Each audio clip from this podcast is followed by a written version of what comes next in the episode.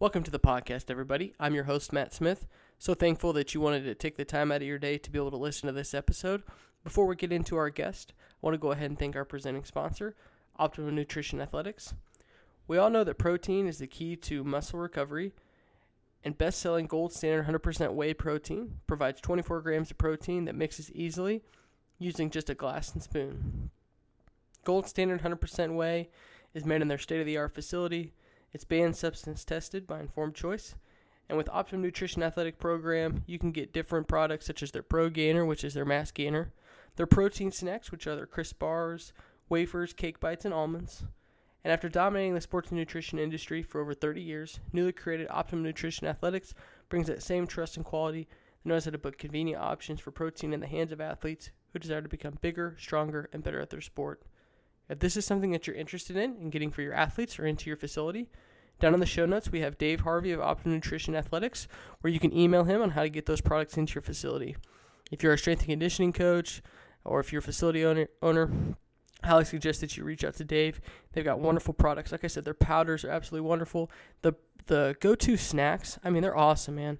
Um, he sent he sent me some. I've been able to have some myself, and I'm just very thankful to, to be able to try those and have them be our presenting sponsor of the podcast. So again, reach out to Dave Harvey of Optimum Nutrition Athletics for all your needs, and he's got what you what you need down there in the show notes. Now for our guest this week, it is Nick Showman of Showtime Strength. Nick is the owner and operator of Showtime Strength. He's also the head strength and conditioning coach there. He's got a wonderful background where he talks about owning a bodybuilding company, uh, being a former bodybuilder himself, and then how he got into being a gym owner, getting into strength and conditioning, uh, meeting Mark Watts at Denison University as well, and then owning his own facility. I think this is a really awesome episode for a lot of coaches that have a lot of questions about you know owning your own facility, and and Nick is a perfect example and a perfect guest and just a great person. So I really hope that you really enjoy this episode. I learned a ton from it. Nick is also a uh, former powerlifter at Westside Barbell as well. Very uh, accomplished lifter. Uh, I suggest you go to openpowerlifting.org and look up some of his lifts. Very strong guy, but he's also super smart and he knows how to communicate with his athletes. Again, this is probably one of my favorite episodes, just in the uh, mindset of what he does as a coach and how he helps his athletes out. So make sure you reach out to Nick. All of his information is down in the show notes. If you want to follow the podcast, it's down in the show notes as well. Again, thank you to our presenting sponsor, Optimum Nutrition Athletics, and Dave Harvey. Again, his information is down in the show notes if that's something you're interested in. Thank you to everybody that helps support this podcast, every single person that listens to this podcast. Uh, very thankful for all of you guys. Big things are coming here in the future. A lot of great guests. Thank you to our past guests and to our future guests. Again, thank you to everybody that listens to the podcast. And everybody, Stay strong.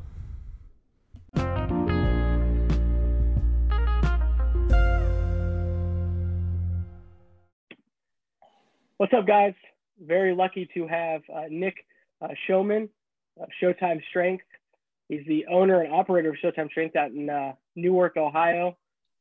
Nick, how are you this morning? Good, man. How about you? Fantastic. Uh, a bucket list guest, most definitely uh, for me. I was very excited when you reached out and said, "Hey, let's do the podcast, man." So uh, very excited. If you want to give the listeners just a little bit of your uh, your coaching background and, and, what got you into the madness of what is uh, strength and conditioning and, and fitness. Yeah, so I mean, I started out just lifting weights in high school like everyone else, and got into powerlifting, bodybuilding, all that. And uh, in 09 my buddy introduced me to Mark Watts and was like, Hey, he's a Denison strength coach. I'm like, Oh, that's cool. I didn't know there was such a thing as a strength coach. Like, I had to call, I mean, that sounds so dumb now, but it, like, I thought there was personal trainers and physical therapists, and that's it. Mm-hmm. So he's like, Yeah, you, maybe you should do an internship with him. I'm like, All right. So I went out, met with Watts, and he's like, Yeah, like, here's what we have. Um, we don't have anything to offer you. Like it's a D3 school. Denison was really small, no budget for anything. Um, he's like, but if you want to meet anybody, I can at least set that up. I'm like, okay, whatever. I was like, I, you know, I was 19 or 20. Like, I have nothing else to do, and I live five minutes down the road, so it's not a like if it doesn't work out, I'm not really out anything. right. So, went did that, and that was an 09. And like day one, I was like, oh my gosh, I know nothing.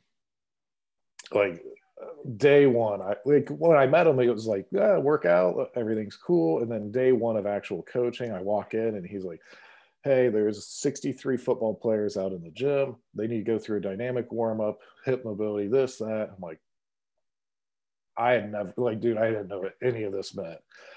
So I'm like, oh, I'm so screwed. So I, luckily, I uh, one of the student interns, I was like, hey, can you help me with this? And they just built off that. And then um, like I didn't know Watts is like a super well respected and super connected strength coach. I just thought, yeah, there's this guy at Denison. Like I got very lucky who I learned from.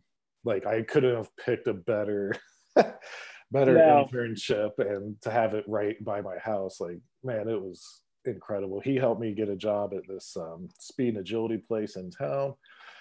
So I stayed with Watts for three years, and two of those years I was working at this private facility ended up being there three years total. Um, and it was it was good, and it just got to a point where I was I started getting a good client base, and, and when I got to the speed and agility place, I went away from what like the system or philosophy I developed through Watts and Denison and sort of adapted theirs. But then it came full circle. I'm like, no, this is what's working and this is what's going on in other places. And it just got to a point I was like, I need to change drastically. My fiance, who I met through my internship at Denison, she had graduated and came back, and she was um, she had finished her doctoral physical therapy program, and the only place she could get a job was in California through a company she had um, done one of one of her rotations with.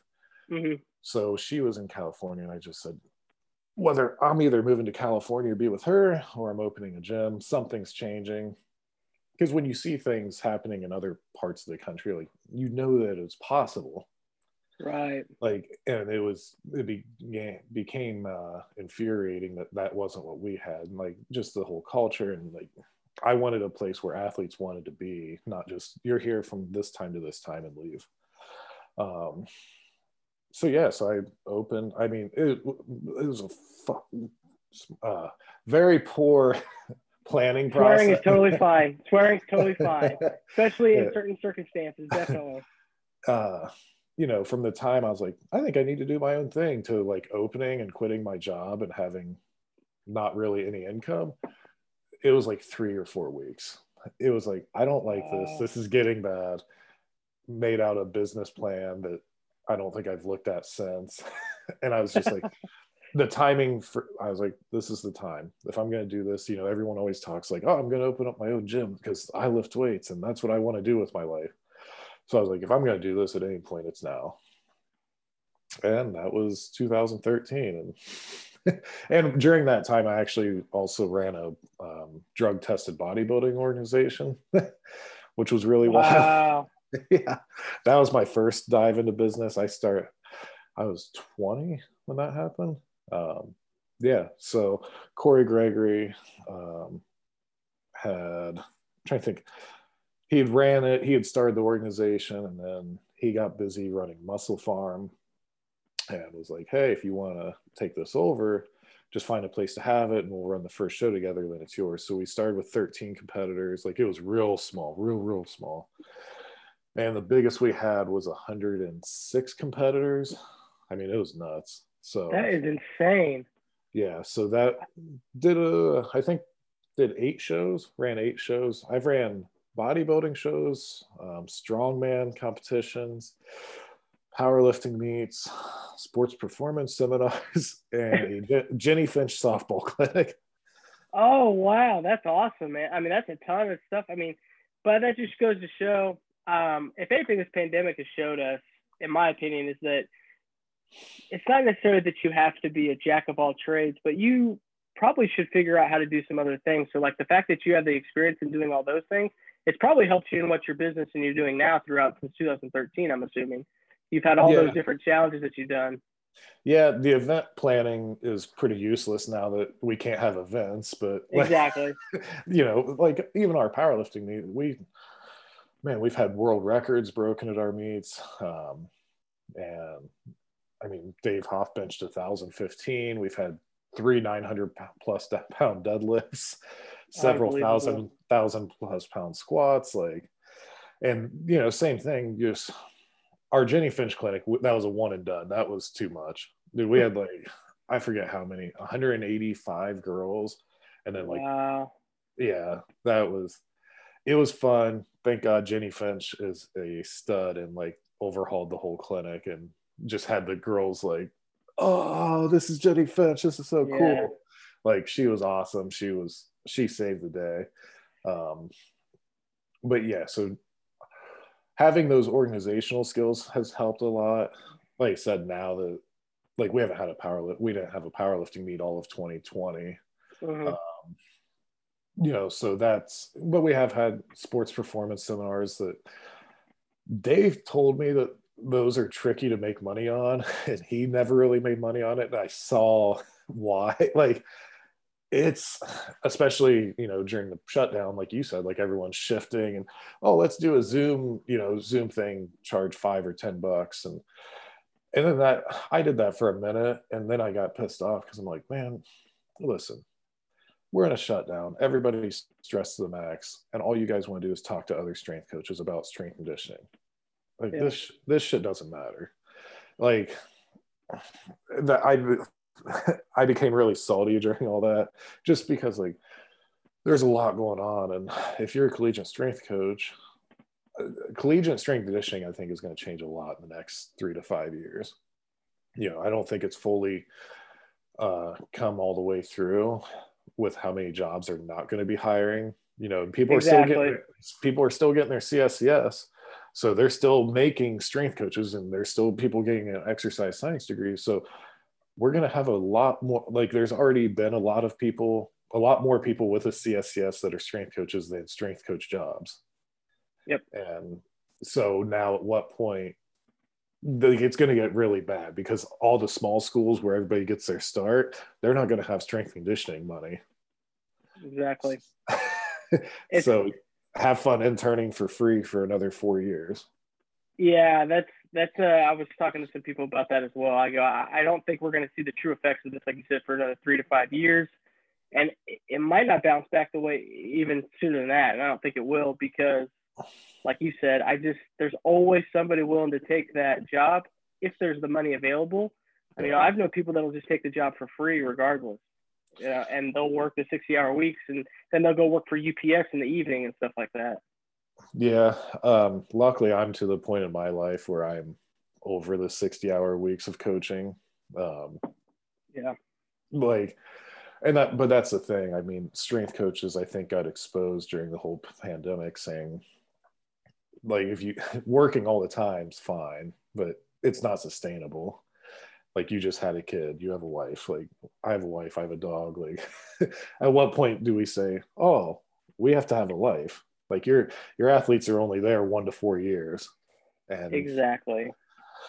so yeah, that's my soapbox for that.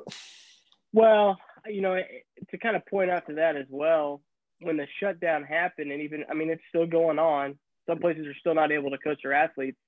Instead of worrying so much about the Zoom meetings or whatever it is, go spend some time with your family if you're able to. Because, I mean, if anything, this pandemic has showed us too, as well, like, is how quickly life is fleeting and stuff like that. Um, I, I think that's mo- what's most important. And hopefully, I've, you know, I've had some conversations with coaches too as well they've had this time with their family and they're realizing it's not really strength and conditioning at the college level I enjoy so much. It's like I just enjoy training in general. And there's other ways for me to work and still be able to do that. You know, I found that personally in myself working for a, for my company. I can still do this podcast. I can still do my powerlifting stuff, and I can still talk to awesome people like yourself. I mean, I necessarily don't have to do the traditional twenty thousand dollar a year, sixty hour work weeks, you know, and never see my wife and kids. and that's what um that's what I always try to tell people, whether they want to be a personal trainer or collegiate strength coach, high school strength coach, whatever. there's ways to be involved from the outside. Like Yeah. Hewitt Tomlin that runs TeamBuildr, what he's done with TeamBuildr and made programming and access just he's done a phenomenal job. So he's involved with strength and conditioning, but he's not in strength and conditioning. Exactly. You know, um, like you have this podcast. Um, like when Dave Tate got out of powerlifting, he started Elite and was writing articles and provided informational content. Like there are ways to be in it without being in it. And I think we'll see more of that. And I think a lot of good things are going to come. So I'm pretty excited. Like I always tell my wife, like, I think a lot of good's going to come from this. Um, she started her own practice and is already seeing like, you know, she left a major hospital and she's pretty much doing her own thing and contracted with some companies. But it's like, she's like, this is this is better for us. This is better for me. Like, so you know, and we're looking at ways how she could be integrated at the gym, and it's there's a lot of good that's going to come out from it for those that stick around. Yeah, absolutely. If you stick around, you just you just keep finding what you love. Most importantly, good things are going to come from it. And you know, I made an Instagram post about this, and I think this is what's most important right now is just be present where you're at. You know, right now I'm in a podcast with you. Be present with Nick in the podcast. Don't worry about anything else. You know, Yeah, I think a lot of a lot of people need to understand that it's just right here, right now. That's all we need to worry about. Quit worrying so much about the next semester's kids and everything like that. Just worry about right here, right now.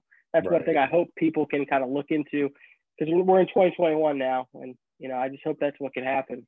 Yeah. And I got I got way off sidetracked, but you were asking like how I got started. I mean, really, it was for Watts. Um, Corey Gregory showed me some about personal training, and I was around Watts through the end of his coaching career, and the best thing was I got to see the pros and cons of it. And he was Mhm. also what made me not want to be a collegiate strength coach.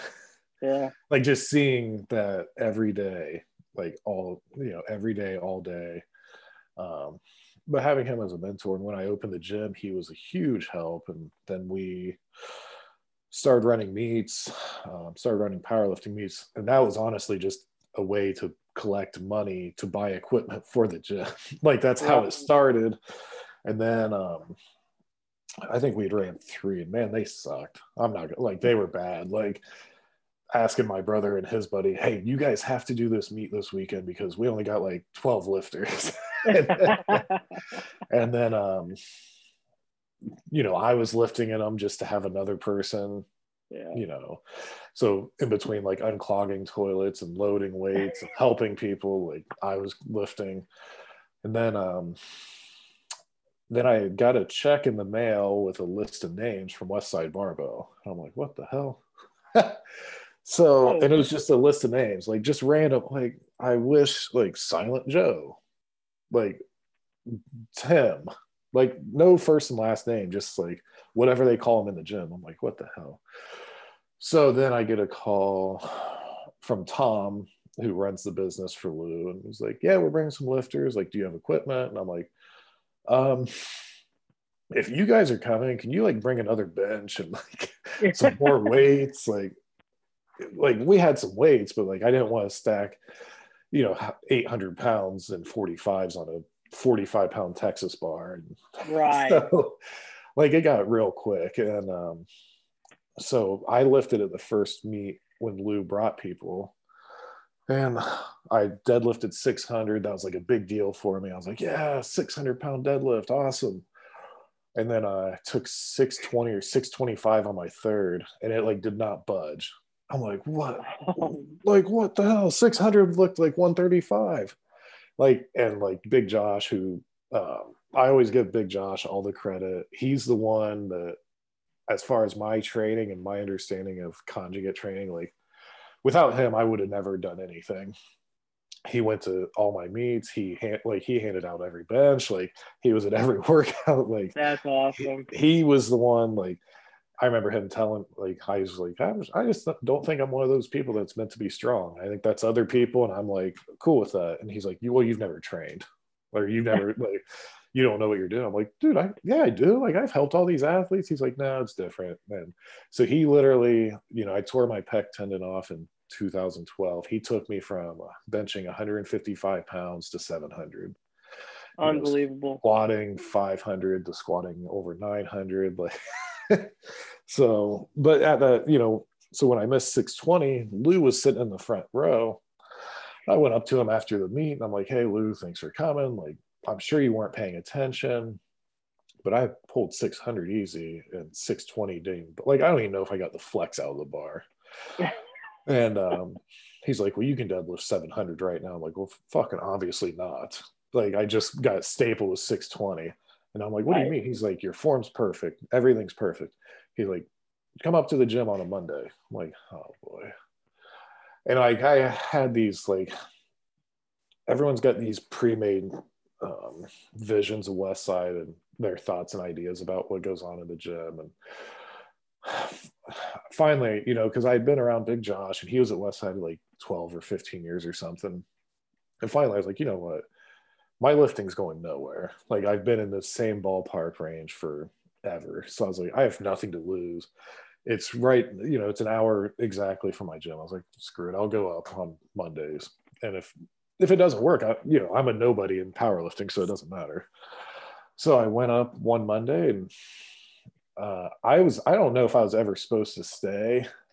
like oh, really? like people were like, "How'd you get invited to Westside?" Like I was a shit lifter, so there was no like, inv- like I got an invite, Right. and then like I just was dumb enough to do whatever they said, like eh, just some of the shit, just like it was definitely like hazing, like, "Oh, we're gonna see if you quit, so we can kick you out." And I was just right. I was just like, "Okay, I'm just gonna keep doing this," and I just kept showing up, and um, Love that. So I went from 600 to 760 on deadlift. You know, I don't know how many years, five, six. So, but the first day I was there, Lou's like, "What do you weigh?" I'm like, "Ah, 245." He's like, "You need to be 285, 295 as soon as possible." I'm like, "Dude, I don't know. I've I've been this weight for quite a while," and uh, so in six months I got up to 290. eating a ton of ice cream every day. I I have ate ice cream like maybe five times since that initial weight gain. Like I can't stand it anymore. yeah. And um, when I did my last meet, I was 309. Like I had to take some clothes off to make 308 class. so six years, 60 pounds. Yeah, six years, 60 pounds. But um, man, it was the best. You know, I went into that opportunity just like I'm just I'm not giving my input on this. This is his gym. And I think that's why I was able to be there.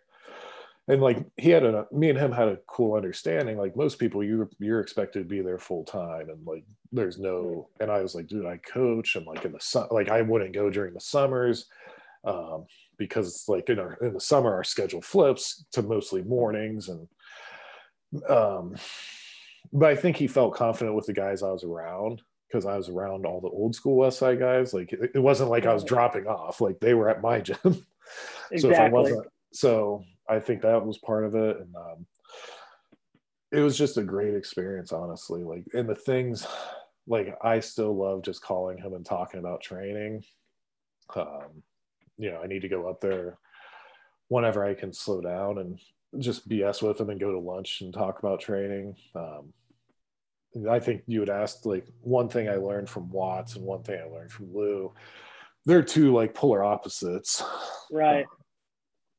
Like Lou, the best and worst thing about Lou, he cares about progress. And like, so when I got there, like I was a nobody and I wasn't very strong. And he, I don't think he cared. I think he just wants to see people go from here to here to here to here to like That makes sense.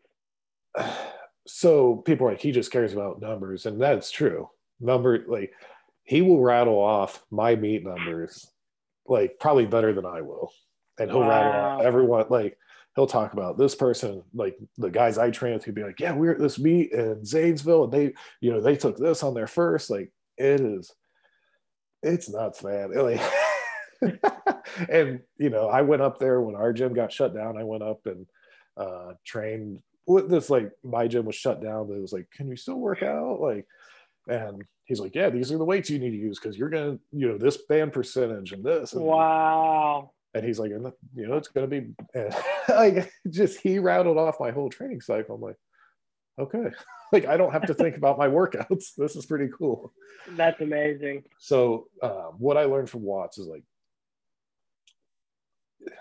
like he loves the big lifters. He loves, you know, big world records are, are the goal of that gym but just the constant progress i think is what he cares about more and people that will break their dick off trying to get better you know like that pit bull mentality of you can kick me but i'm st- i'm not going away that's what he thrives on and that's what he wants the gym to thrive on that's i think almost everyone i've been around you know past yeah. present whatever that's the mentality that that that him and that gym instills in you and with Watts, I think what I got most from Watts from a strength and conditioning standpoint was logistics. Like I think he is still what we did at Denison. I did not realize how special it was until I got away from it. Yeah. We were like it was ran like a top-notch D1 facility with none of the resources.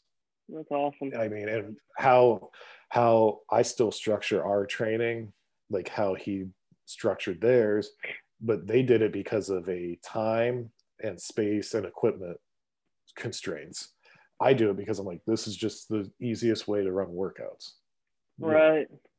So, um, and then as a person, like, you know, he's just an awesome person. I mean, so showing people and athletes that you care about them and like not the bullshit social media, like, oh, I care about you. Like, no, like you know our college athletes i text several times a semester like hey how how are you pitching? How are you feeling? How's the training? How's this? Like i giving them you know somebody to talk to that's not their parents not their teammates um man like i don't know. Just seeing you know keeping during the shutdown keeping in contact with all these kids i could think like hey how are right. you doing? Like, um like I think Watts is the best about that. And he, you know, when I was early on, I started getting like a little puffy chest and a little ego to me. And, you know, well, so and so they only do this and that. And Watts was like, you know, some people might judge people on how they can benefit them. But maybe you should think about how you like how do you treat people that have nothing to offer you? And I like wow. stood there like uh, you know there's these evolutions of being a coach and being a professional and everyone has that that stepping point where they're like yeah i know what i'm mm-hmm. doing. Like exactly. like i think i had had like two articles published on elite fts like i'm i'm like i know this stuff. Yep. And like just enough and i had a good personal training base. Like i was making money doing that like living my life. Like bodybuilding show was going good. He said that and i'm like yeah, I'm probably a little too cocky. I, like maybe I should check myself because like in the grand scheme of things, like there's people way better than me. so that like that is something that he told me that I don't think I'll ever forget. Like, how do you treat people that have nothing nothing to benefit you? Yeah, that was that's that's amazing advice.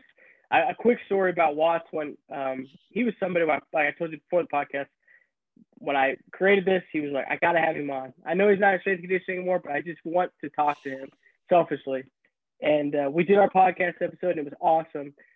But to what you said with the relationship side and the caring side, um, he had found out we just found out my wife was pregnant and stuff like that. And this is uh, back in like May, so we're about two months into pregnancy.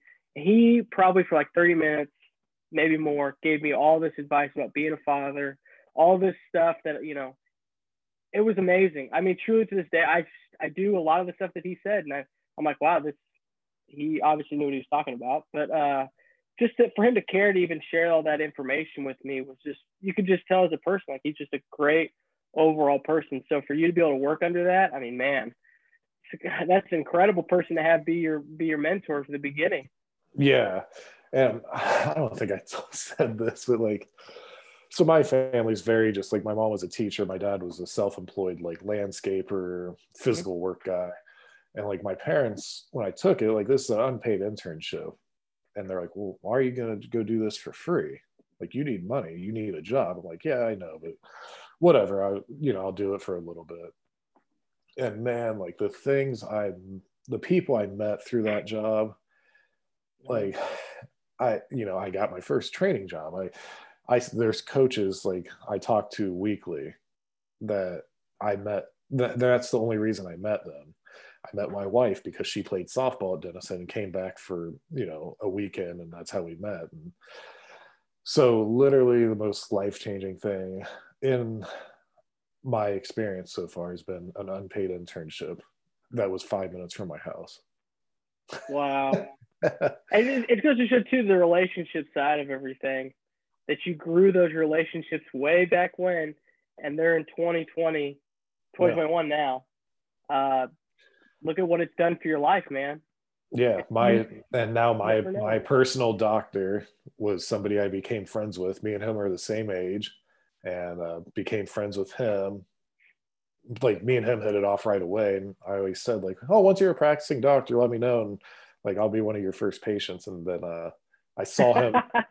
I saw him at the Arnold this year because he was on the medical staff, and I was I was there to weigh in for the WPO, and I walked in, and I'm like, "Oh, what are you doing here?" And me and him talked, and uh, two weeks later, I think I went and did my like setup with him, and now he's my doctor, and like, yeah, it's a very crazy, crazy, crazy thing.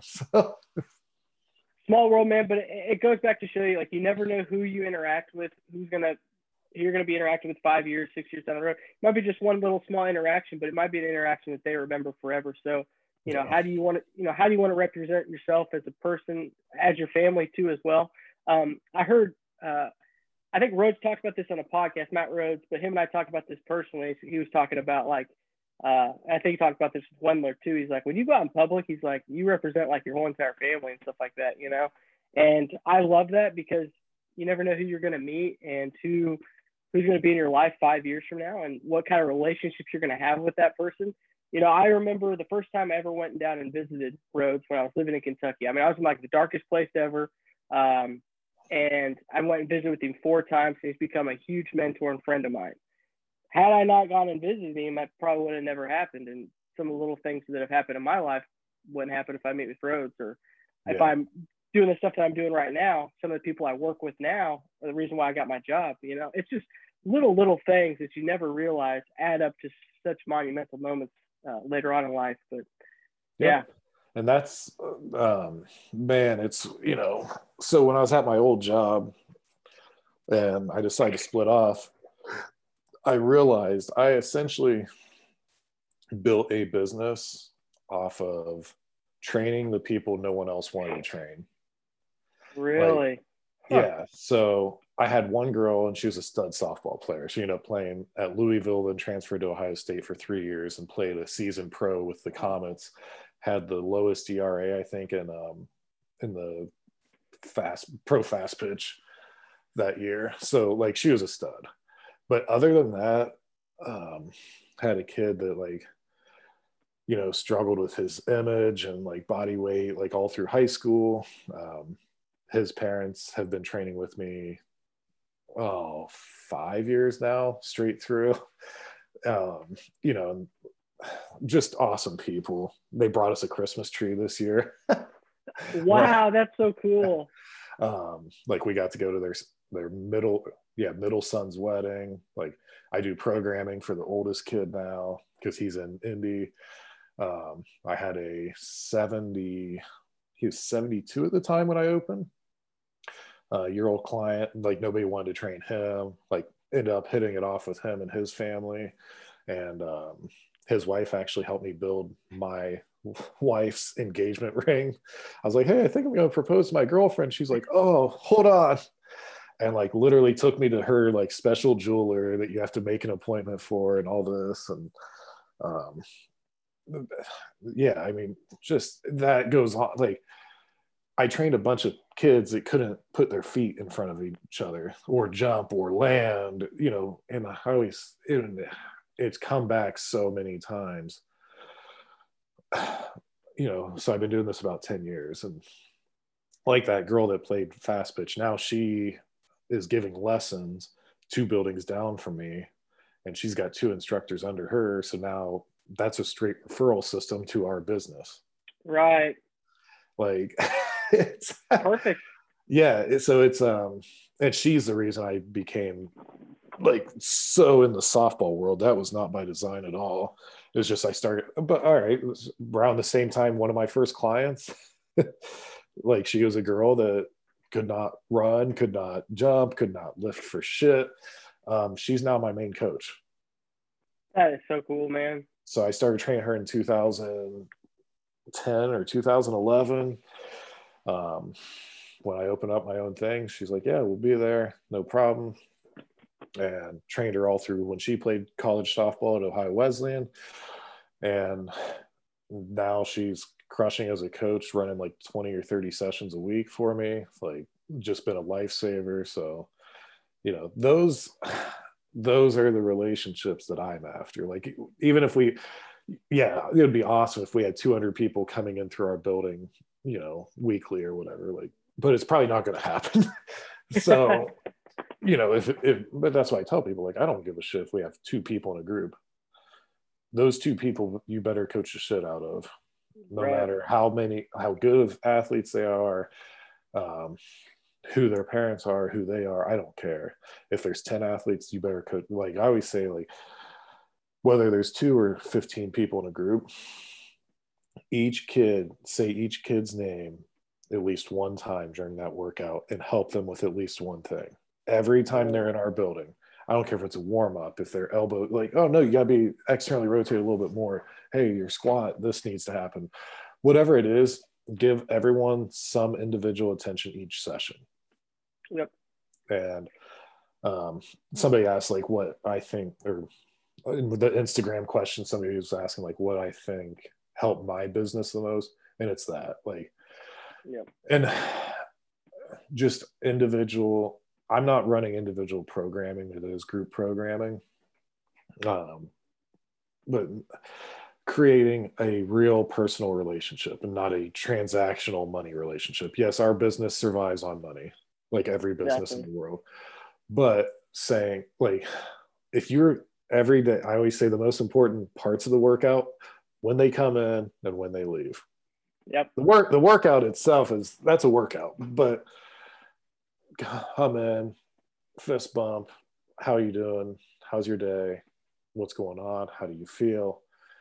You know hey we're going to do this today. I know you don't like that. That's cool. Like creating that dialogue. Um then after then after the workout what do you got going on after this? You know if it's the weekend what do you got you know not bullshit small talk dude kids kids are not like everyone's like oh it's just kids like kids are not easily fooled no, they they know they know when you're real and they know when you're full of shit a hundred So, percent. And uh, especially one quick thing too is like it seems like everybody always complains about kids nowadays. They're like, "Oh, these kids are not coachable." Kids nowadays want to be coached more than ever. Like they said that about us when we were when we were in high school, when we were in middle school. They're like, "Oh, these kids don't want to do anything." It happens with every single like age range. These kids want to be coached up. It's the fact that you're not coaching them. You know, you I, I met a guy one time. He's like, "I want to coach, uh, you know, NFL players and stuff like that." I go, dude, you can't even coach our uh, incoming freshman cheerleaders. What makes me think you, you can expect that you're going to do NFL players just because they're, you know, that? yeah i mean um oh you just hit like three things that i'm like like boiling points i guess. Um when when i have adults talk to me about how xyz kids are uncoachable or a pain whatever i always flip it back. And i'm like whoa they're your kid. So they're a byproduct of what you've shown them. Exactly. and then they're like well what do you mean? I'm like it's your kid or you know or the kids don't raise themselves and like every generation is going to have trouble trouble kids like trouble connecting with adults. That's not a generational thing. That's Yeah. human nature. There's always people that just have trouble connecting or trouble opening up. And honestly some of my best clients are the ones that everyone else outs. Like oh that's that's a bad kid. Don't don't mess with them. Like whatever dude. I give everyone a clean slate until they give me a reason not to. Exactly. Yep. um, but then another thing you said was like the coach said he wants to work with NFL athletes. I just tell those people to just stop, just quit coaching. Um, Yeah. One, two reasons. One, you're probably not good enough to coach those athletes. Two, they're really easy to coach. Like pro athletes are either genetically gifted through the through the charts. I mean, I was watching the Ohio State game last night and I'm like, these guys are freaks.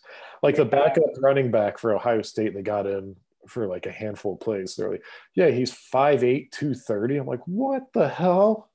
Like this guy's jacked to the gills, can run, has feet, and has awareness and understands the game of football. Like, yeah, but yeah, like high level athletes are gen- generally they either want to outwork everyone or they're so genetically gifted it doesn't matter, and you're not going to Exactly. do shit anyway. If you want to be a good coach, help middle school kids, Mhm. help help teach kids how to move, help teach a large group of kids how to move. You want Yeah. you want to prove to me that you're a good coach, do that. And that's you know I got our girl. She's been with me since we reopened in May. She's learning how to use you know learning those skills to train kids 10 to 16 and uh, i'm like listen if you can master this training the college kids and high school kids are, it, it's a breeze. Yeah, teaching these 10 year olds like learning how to command the room when you have like a group of 10 year olds let's say you have six or eight 10 year olds and learning how to command the room that's way more valuable than anything. And that's i always say the best and worst part about my old job was like our boss the people who owned it were i don't want to say hands off like they weren't hands off they did the scheduling and stuff but like when uh, there were groups like i was there running the group. There was not i'm at my gym all the time like overseeing stuff managing stuff.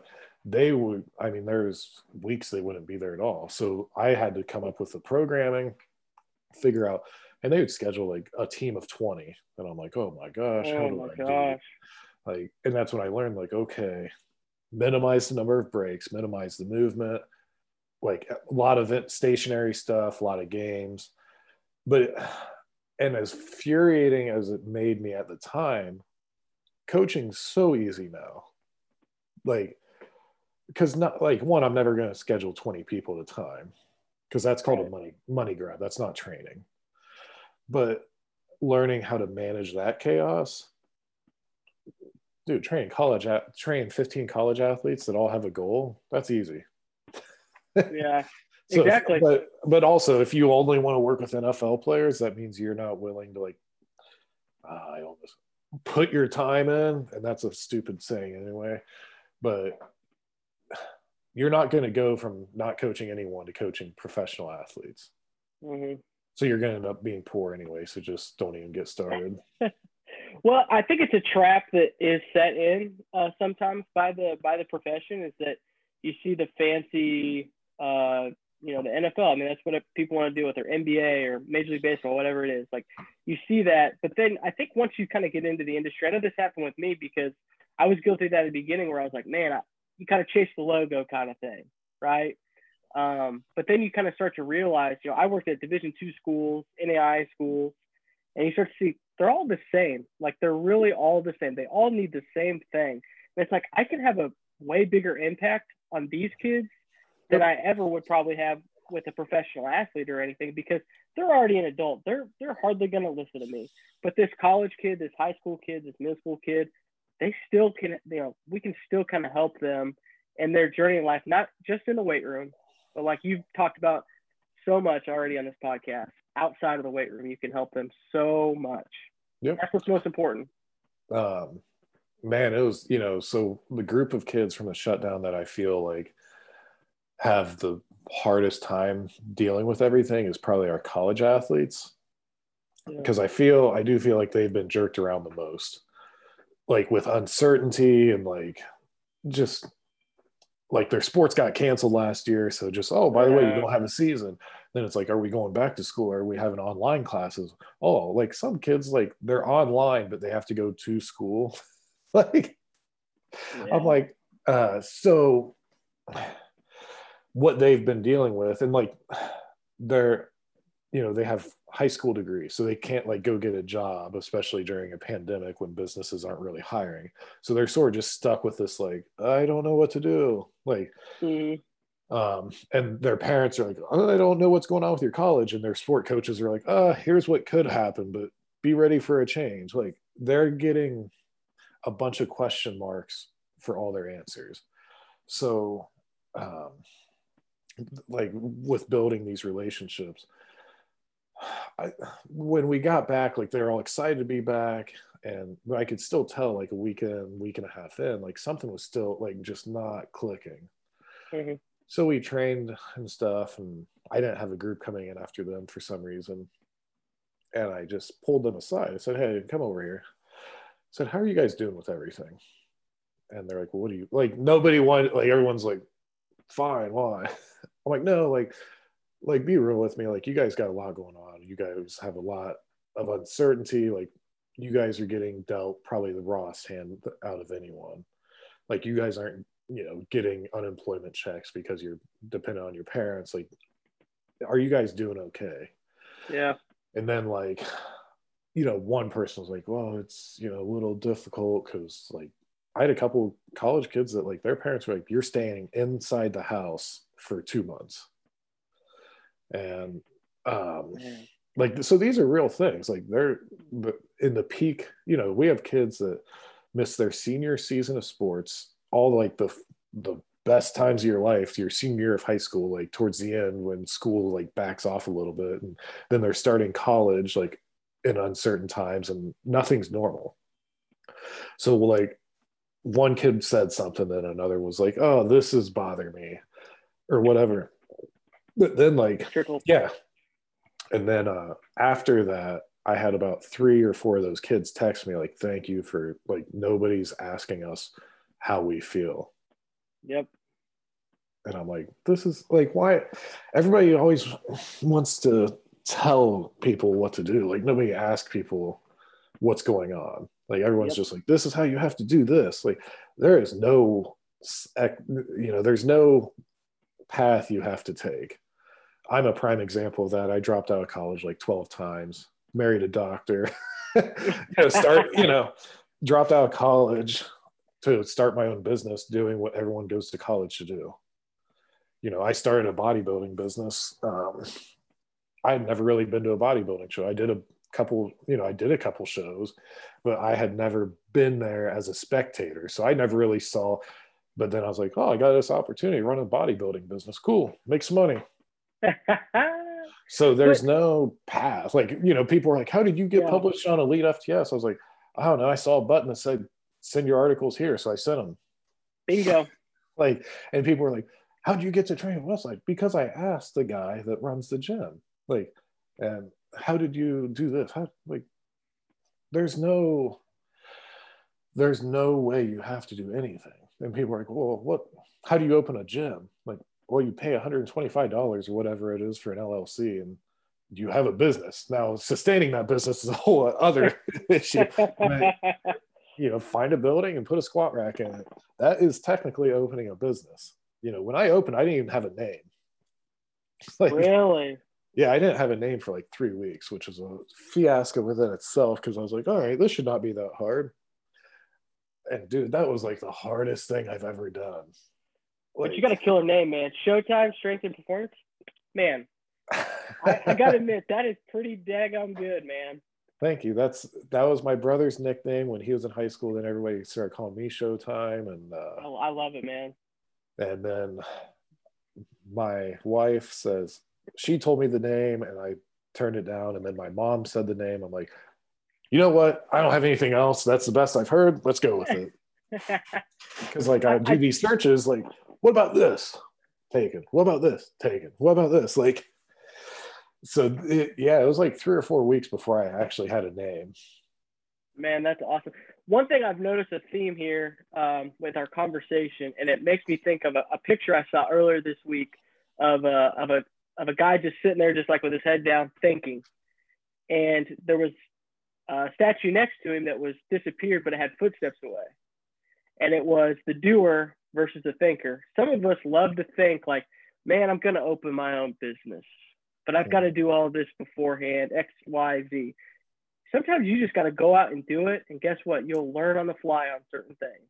Yeah. If you have a dream, if you have what you need, just go for it. Yeah. So when, like I said, I had a rough business plan that has since been burnt and thrown in the trash and to never be seen again. Um, but I, I, it was all just one-on-one training when I opened. One because that obviously you charge more, so I, it gave me more dollars available. Right. Um, but we didn't have any groups, so then like I started getting phone calls from these parents like, "Hey, is there any group training?" And I'm like, uh, "No, there's not, but we do offer private training, and it's this much." And they're like, "Well, we can't afford that." I'm like, yeah, that's expensive. So then I was like, okay, yes, we do have groups, and they start Tuesday. Like, and Yeah. your two kids are the first people. like that's, and then like it became a time issue. So I was taking some of my one-on-one people, like, hey, I need you in this group. Like, and then, man, now we have like an adult. We probably run like five groups a day, I think. That's awesome. So, but you know, it started just as a one-on-one thing. Like I didn't think about like classes or this or that. It's just like, yeah, I I have this many clients and I think they'll all come in, so that's cool. But like, I've talked to so many people. Yeah, shit or get off the pot. It, Right. just go for it. Just go for it, man. It, what's the worst that could happen? You know, Yeah, just go uh, for it. You know. I- Yeah, just you can read books. You can. Am I on? Yeah, you're on. You're good. All right, something on the screen changed on my end, so I wasn't sure. Um, reading books is good, but it's like taking a big squat. Like at some point, you just have to take a big weight. And if you always are passive in what you want to do or passive in your business, like you can't expect different things to happen. Yeah. yeah, I love that advice, man. So I want to go ahead and kind of dive into some of the. Not gonna be able to get to them all, but a couple of these that I had highlighted for questions that you got from Instagram and Twitter. Um, some of these are pretty good. Um, so let's go with the first one here. So definitely the benefits and detriments of owning your own facility. So what would be some of the benefits and detriments? Um, benefits. So everyone opens their own facility. Like I don't want to work for my old boss. I don't, you know, I want to do things my way. Right. When you open your own facility, your clients are your boss. Like, Yeah, makes sense. um, like I said, I'm very aware, like when I go out, like of how I am perceived in public in our area. Um, you know, things I post on social media. Like I like heavy music, so I post that stuff, but like I don't, you know, I don't post pictures of me just being like smashed drunk or stuff like that. Things other people I don't think like I don't post um political like just like bashing memes like I'm I pretty much post about lifting, the kids at the gym, and my wife and my dog. And that's really about it. Um so your clients do become your boss. So everyone thinks it's just, just like, oh, you're your own business. So you are entitled to freedom. And freedom goes away pretty quickly for a while. Right. Um, now, the nice thing was, and I didn't realize this at the time, was like when the shutdown hit, it made me very happy that I owned my own business because, like, if you were in a collegiate setting, you're at risk of losing your job. Like, if there's no sports, you don't have a job. I was able to pivot a lot and do things to keep our business alive and keep money coming in. Like, I rented out some gym equipment. I had clients that kept billing with us um, in exchange for programming and coaching, like things like that. Like, is it the same? No, but it's an alternative. You know, we uh, we were able to sell bands, um, selling bands. We've picked up a supplement company we've been happy with. Like, just all these little things. Selling apparel, like, hey, if you want to support the gym during the shutdown, buy a hoodie. And that was also a kick in the ass because uh, people are like, oh, where's a link to buy apparel? I'm like, there isn't one. Let me know what you maybe want, and I'll let you know what sizes we have. Oh man. like, so that's when I was like, oh, this is something I need to do. This is bad. Like, this is this is bad. like I, I don't I don't have a way for people not in the gym to see what we have available. right. Uh, so that was one of the things we did was like create an online store, which sounds so elementary, but I was around strength coaches and I was around lifters for so long that that's the only thing that matters. Like Right. coaching matters. That's you know in at Westside, Lou cares about his business, but he cares about the gym. Right. Like so, what's important is inside the gym. And that's so I adopted that mentality. Well, when there's no gym, you you have to adapt very quickly. So um, that would be a huge pro because n- obviously none of us saw this coming, but I was able to adapt so much um, and survive. And honestly, like we finished the year pretty okay considering we were closed almost three months. so like you know i told my wife last night like i could not imagine if you would have told me we f- would finish how we did i wouldn't have believed it. So you know there was a real there was a real for me and uh, i'm sure every other gym owner like there was a real period of time where it's like we might go out of business. Like i might start applying for jobs at rogue or wherever like mhm. to like there might be some serious changes. And luckily you know i was splitting firewood for my parents. Like the, during the shutdown um train at train at Westside and then drive to my parents house split firewood four or five hours and Wow. you know But do that, whatever that's you the have to reality do that people don't understand. They don't. They just think like, oh, you own your gym, everything's gonna be fine. I got my nice equipment, blah blah blah blah. It's like no, there's a lot of extra things that you do not realize go into all of this. That's why I love Oh. being able to have somebody like you on here to kind of like share like this is the reality of it, guys. I uh so my buddy big josh has helped me with all the lifting. I brought his nephew on um like three months before the shutdown. I was like hey you want to quit your job and help me at the gym? Yeah. and just like doing admin work and doing like all this software stuff and behind the scenes stuff that nobody thinks about. But and but me and him met we usually meet twice a week. And i told him the other day i'm like dude this is it's so crazy like i have to learn something new every week like there's a system i have to learn there's a app i have to learn there's Yeah. something that me and him sit down every week, like getting this online store set up. That was like learning how shipping cost works. Like I was like, yeah, like our website was all done, and then I had to figure out how to uh, do shipping. Like, what shipping option do I want to use? That's a process. And that was something I had never thought about in my entire life. So I was calling other business owners, supplement company owners, like apparel company owners, like, hey, how do you ship your stuff? Like, you know, I spent two days just calling people, asking them about their shipping process. wow. You know, or you know, like we talked a little bit about social media. Like, there is a strategy to social media and how you how you're perceived in real life, how you're perceived in the social media world. Like, these are all things you have to learn. And honestly, now what's interesting, um, I find myself following more CrossFit gym owners than um, like sports performance facility owners and stuff like that. Like, there's something unique. I will never do CrossFit, but there's something unique about how they operate their business and their mindset of how they operate their business and build their communities. Right. Like, it's a very interesting niche. And so I've been following a lot of what they're doing, and it's, it's, uh, I think they got it figured out a lot better than the lifters and sports performance coaches, honestly. well, success leaves clues, right? Yeah. So th- they're going to leave something for you that you can pick up and, and, and take on with you. And you know, if you if you did CrossFit, how good of a story would that be? Former Westside barbell lifter, now a CrossFit champion. Man, right there, I see it on the headlines. That's perfect. Oh man, I ran.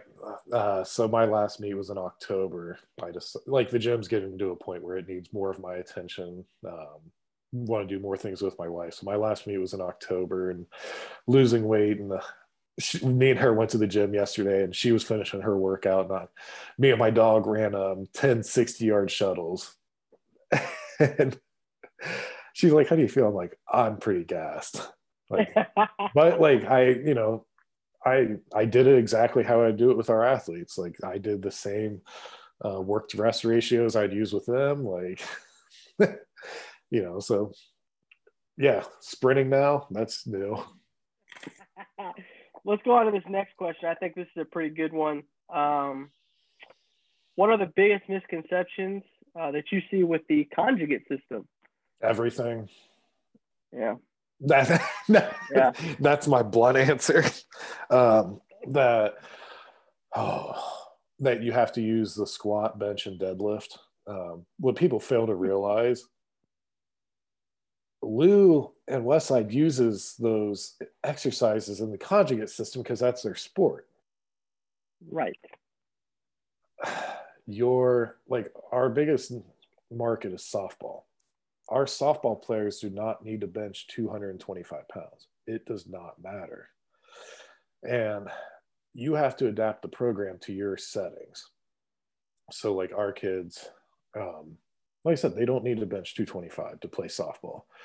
That girl that played for the Commons, she was clocking like 73, I think, when she played pro ball, which is smoking in softball. Yeah. that's upper level. Um, she benched like 115 for five. I was like, yeah, that's cool. Like, Yep. um, you have to. The best thing about the conjugate system is it's so adaptable. Like, I don't Mhm. know how other programs work anymore because I'm like, this is what makes so much sense. Um, but yeah, those exercises are picked because Lou works with powerlifters. Like when he has track athletes, they don't train how the lifters train. Like they, you know, I would say like when there's been football players in there, they train the most similar to us. But f- football is a pretty combat sport, Right. physical. You know, um, you would. You don't have to use bands and chains. You don't have to box squat. Like you, you Yep. fill in these blanks with what you feel is applicable to the people you're working with hmm like my wife did Olympic weightlifting and she's she backed off of it because it was mess up her powerlifting. She's like, I don't think I can do both. I'm like, I've been telling you you can't do both, but whatever. um, so now that we're both just like exercising, she's like, I want to do some Olympic lifts again. I'm like, so I'm programming those back in for her. And um, she's on a conjugate system with, and she's using the Olympic lifts in that rotation because that's what she wants to do. Like, and when people see like how I train our high school kids, they're like, "Well, that's not conjugate." I'm like, "Hmm, "Yeah, it is," and I've shown it to Lou, and he gave me the thumbs up, and like, I don't, you know, and I've talked to Tom in depth about it, like how we train people. It we use the conjugate principles to our setting, and I think more people need to do that. Like a lot of this um, conjugate stuff I see online is a bastardized version, I would say. Like I'm big on yes, lift the most weight you can when it's applicable, but if your joint integrity is dog shit, it doesn't mean anything. Like the shit slamming off the box on a box squat, like dude, your kids can't even lower themselves eccentrically to the box. Like you don't see people squatting like that at Westside. Like No, so ever. uh, biggest misconceptions like using i think people think conjugate means use every uh, variable you can. Use use boards use chains use bands use reverse bands use this bar that bar. Like dude all right your 10th grader does not need to squat into a foam pad with a safety bar with chains with reverse bands with a wide stance. Like at what point are you tracking anything? Like you have to track weight. Exactly. Like um and i i tell people all the time like they're like how do you set up your max effort training with athletes? We don't. And they're like what? Like it just blows their mind. Yeah. like, Yeah. like all right well if you saw the athletes we were working we were working with maximal effort training probably doesn't apply. Like there is a risk to reward with everything. Right. and and like I said, there's I, know, I'm sure you've seen this with yourself and other coaches. Like there's these evolutions of strength coaches, and like well, so I didn't use bands and chains until I had been at Westside for a while because I was like I don't quite understand how to do this, Mhm. so I'm not going to do it. Then I got to Westside, I'm like okay, I'm getting an understanding, and then I like put probably too much band, too much chain on. And we've really scaled it back to where like our strongest guys, athlete wise, we use like two chains on squat So you're talking Wow. 80, pounds, 80 pounds. Yeah. It's enough to elicit a response. That's all you need. It's just enough to elicit a response. Um, you know, those guys, and this is a D1 baseball player. He, you know, he'll use a green band on squat. So what's that? An average band? Yeah. Okay. that would be like the most band tension they'll use you know our our young kids that aren't very strong they might use a choked mini band you know but like our young kids like they just got to move so um, i think it was monty sparkman asked like how do we introduce kids to the conjugate system our base training like for young kids like middle school it's very linear if that makes sense Okay. I'd say it's conjugate, and we do rotate the exercises. So they might do like a sumo kettlebell deadlift one week, um, teach them a hex bar deadlift the following week, and then have them like do an RDL with a kettlebell the next week. So we'll rotating the exercises and the intensities and that. But generally, for our young kids, man, it's three or four sets of eight to ten, maybe five. You know, we rotate our jumps each week. We rotate our med ball throws and that's the biggest thing I wish people would do with the conjugate system is rotate your stuff. Like we, the way we use it in our gym with high school and college athletes. So like a, we have a squat day, we have a bench day, we have a deadlift day, we have a vertical pressing day. So the three days, the main three, we really just run speed waves and we keep each. So right now there, this will be week two of free squatting with bands. So just a regular squat with bands. So they'll do a set of eight, set of five, and then a bunch of sets of three. And they pair that with jumps and either prehab or ab. And that's one of the things I stole from Watts is you go from spotting to squat, squat to jump, jump to prehab or ab. There's no time to hesitate. Uh, you give kids time to mess around, they, will take it. And I- Yeah. I, I, and I know everyone talks about, well, you gotta have this rest period and this and that. Like, how long are you training these kids? I, Yeah, I train. I train kids for an hour. So in an hour to an hour and 10 minutes, they need to get all this stuff done. And everyone's like, our athletes train six days a week. Like, dude, ours are our college kids train four. Everyone else trains two to three, you know, but they might have a date on the night they're supposed to train. So they're only training one to two. Like, Right. so you have to be realistic like they're still high school kids middle school kids whatever but um so yeah so they'll do we do three week waves um and on the third week or if they're feeling good like and they have the skill level like hey i want to take a max sure take it you feel good do you think you can hit a pr do it Exactly. um, or let's just work up to a heavy three and do that. So the way I set everything, and we don't have Tendo units. I Watts gave me an old Tendo unit, and I tried fixing it, and I ended up throwing it away. Um, and I asked Lou if he had ever used Tendo units. He said he had. He was given the first one, and he threw it away after a workout. Like everyone wants to measure bar speed and talk about velocity and this and that. Like maybe if you're in a more controlled setting where you have athletes, you know you got them eight months, maybe I'd use it more. But week one, so yeah, so that's my point. We never used a training system at Westside is completely based off speed, and we never used anything other than this is how much you lift, this is how much weight you need. like, you know, the whole time when I was training squat 900, I was training with Luke Edwards, Burley Hawk, and Jake Anderson. It was four plates week one, four and a half week two, five plates week three. And that was usually with 350 to 450 pounds of band. So you're talking about nine, like our sets were around 900 pounds at the top. So when I went to squat 900, it was a freaking cakewalk. But so week one with athletes, we work up and I would say, hey, that's a good weight. This is the speed we want for this week. Keep that weight, move it the same or faster. That's their weight for week one. Week two, um, we will add five to 10% based, you know, percentages with, I don't think anybody should use percentages with high school kids. There's way, like, and that's why I laugh when people are like, it's got to be this percentage for high school kids. Like, really? Are you talking about their percentage when they trained for last football season or after they had football season or after, Yep. you know, going into summer training? Like, that's why I don't mess with percentages. I tried it for a while. I'm like, these kids don't know what their max is for bench press. So day one, do I want to say, all right, we got to find out your max on bench press when they're untrained? It makes no sense. Nope, Uh, exactly. I agree. 100% agree with that. So week two, we add five, 10%, whatever it might be. But that I say five to 10%, just ballpark like, okay, last week you squatted three plates with a band. Let's go three plates, dime five, see how that looks.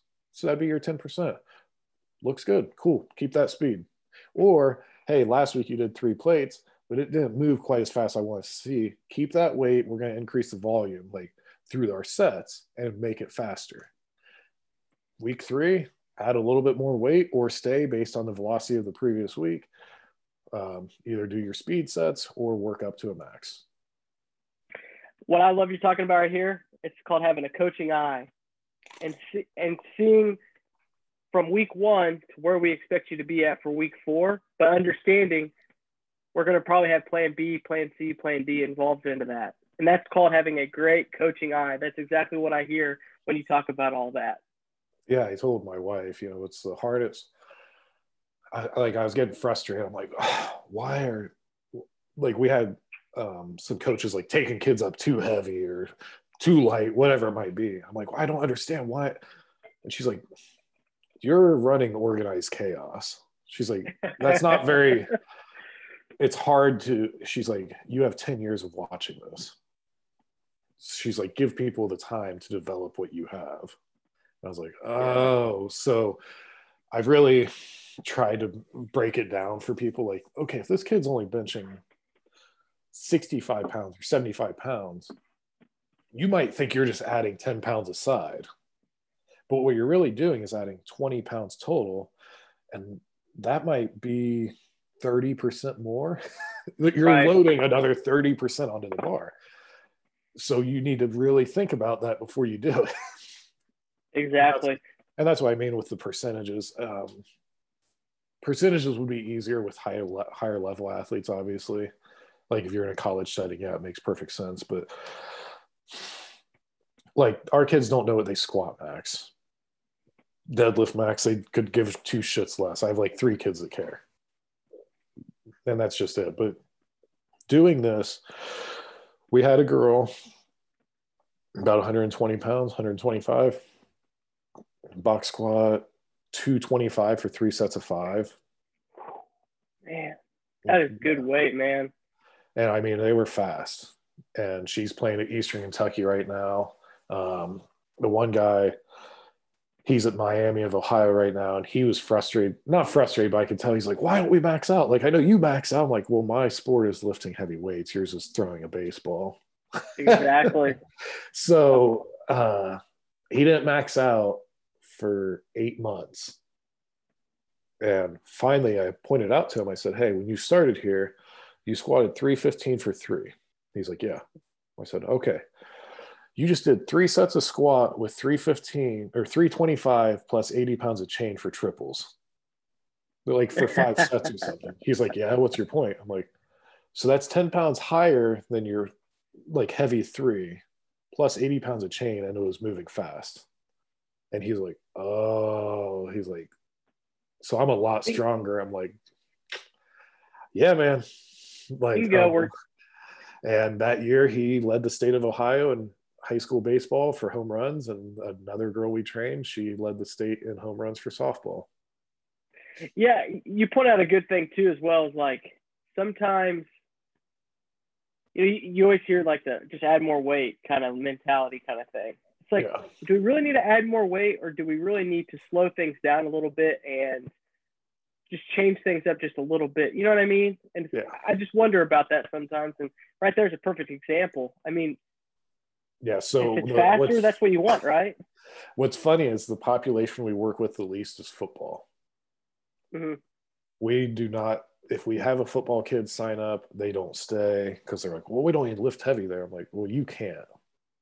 Like, one, heavy's relative. Two, your technique is awful. Three, I really don't care. Exactly. The strongest kid I've seen, um, he could have played college football. He just genetically was not built to play college football.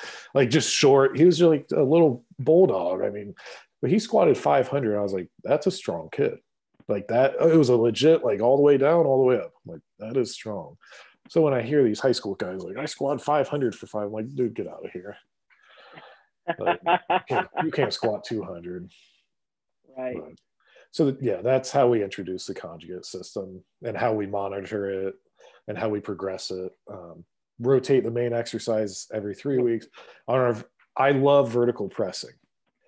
I don't think athletes have a need to vertical press heavy. I think it's great to build hypertrophy um, and to have strength in that motion.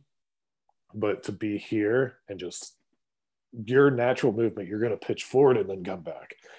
Mm-hmm. So that's a lot of pressure on the AC joint. I just don't see a need for it. So we rotate our overhead movements weekly. That's the only thing main movement wise we will rotate weekly. And it goes from a half kneeling dumbbell press to a standing one dumbbell overhead press to a push press to a split jerk and then back. Okay, I like that. People get kind of scared of, of overhead pressing with athletes, and I feel like exactly what you said right there. It's like if you find the if you find the movement and if you find the way to get it in there, you can safely do that. And why wouldn't you want to build something up? Yeah.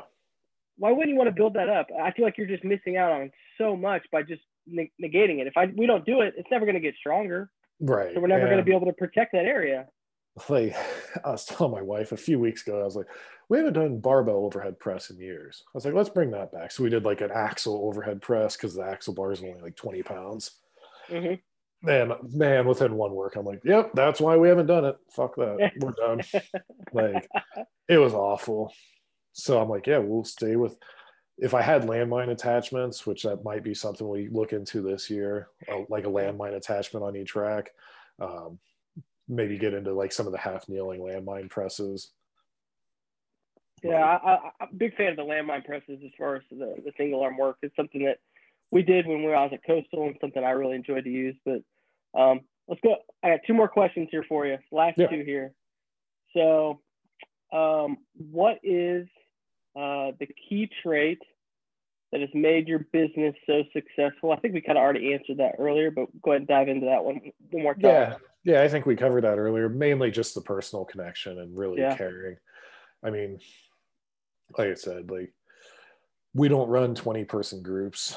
Um, I think when you do that, I think you lose a lot. So we've done it and we were we had so many people coming in and that's when our tur- turnover was the highest because the product we were putting out was subpar.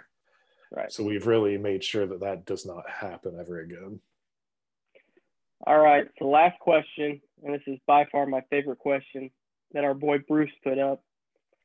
As you said, uh, and you, I think you elaborated on it a little bit earlier. I'm very interested. because I didn't know this either. I heard you were once a bodybuilder.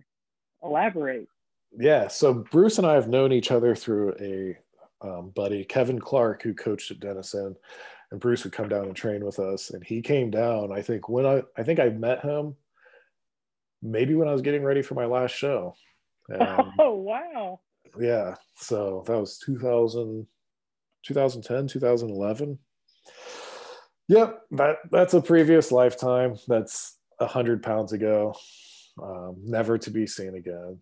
But man, like I'll tell you though, the the running the bodybuilding organization was the best thing I ever did. Um, because I was at a point in my life where I, I had nothing to lose. Like I was living at home with my parents, and um, yeah. so I was like, "Yeah, I'll email, I'll email this supplement company, this one, and this one, and this one, and this supplement store, and get sponsors." And man, I think we we were drawing like I think over three grand a show for sponsors. Wow. Yeah. So it taught me a lot about like just put it out there, put feelers out there, do this, do that. And um it was huge. I mean, I learned how to run a business and I learned what not to do. And it was like a free, clean slate to mess up. Yeah. And like I said, in in three years, it went from 13 to a, over 100. And um, it really helped me learn to delegate.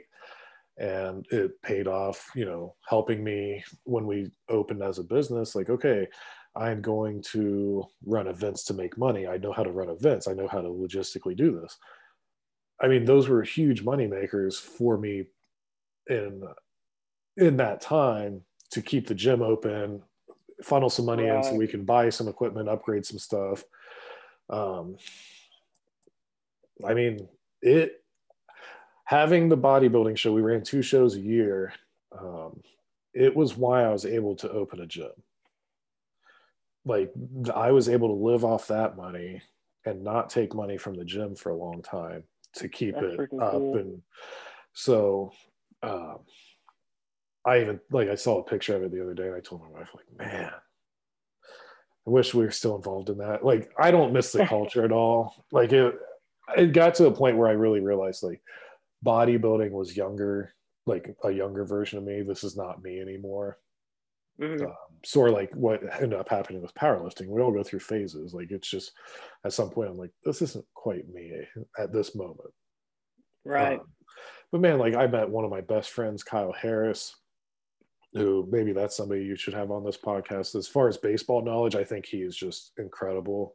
And any questions or like I'll have these ideas for exercises in my head. I'm sure people have done them. I just haven't seen them. I'm like, oh, what if we do this? And I'll like have a kid try it and then video them and then send it to my buddy Kyle and be like, this is my thought with this. What do you think? And he'll be like, he'll type out this response like, like, okay.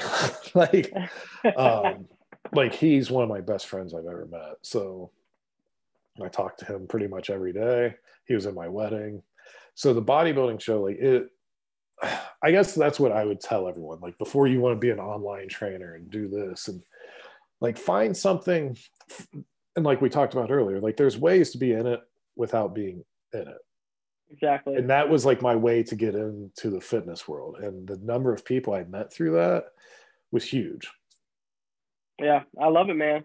As we wind down, I want to go ahead and go ahead and plug, you know, social media, websites, whatever you can. How can people reach out to you if they if they've got Um, questions on what they hear from this episode? I knew you were going to ask me like social media stuff. I'm like, oh, what is my um, on Instagram or our website's just showtimestrength.com. Um, Instagram for the gym is just Showtime Strength, and then my personal one is n underscore Showman, and then my Twitter, which is where I post my stuff, is just at n Showman.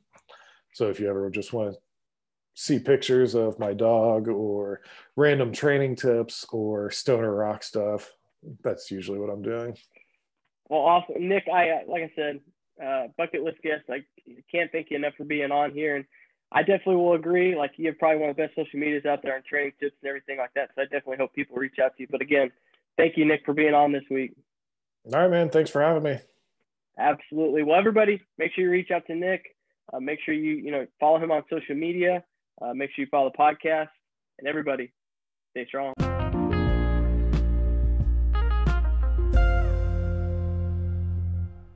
Look at that. You made it all the way to the end of the episode. Wasn't that an awesome episode? So thank you so much for our sponsor, Optimum Nutrition Athletics. Make sure you guys reach out to Dave Harvey of Optimum Nutrition Athletics on how you can get that into your facility. Again, his information is down in the show notes. Thank you to our guests this week. Thank you to everybody that supports the podcast. Make sure you give it that five stars on Apple Podcast or wherever you get your podcast at.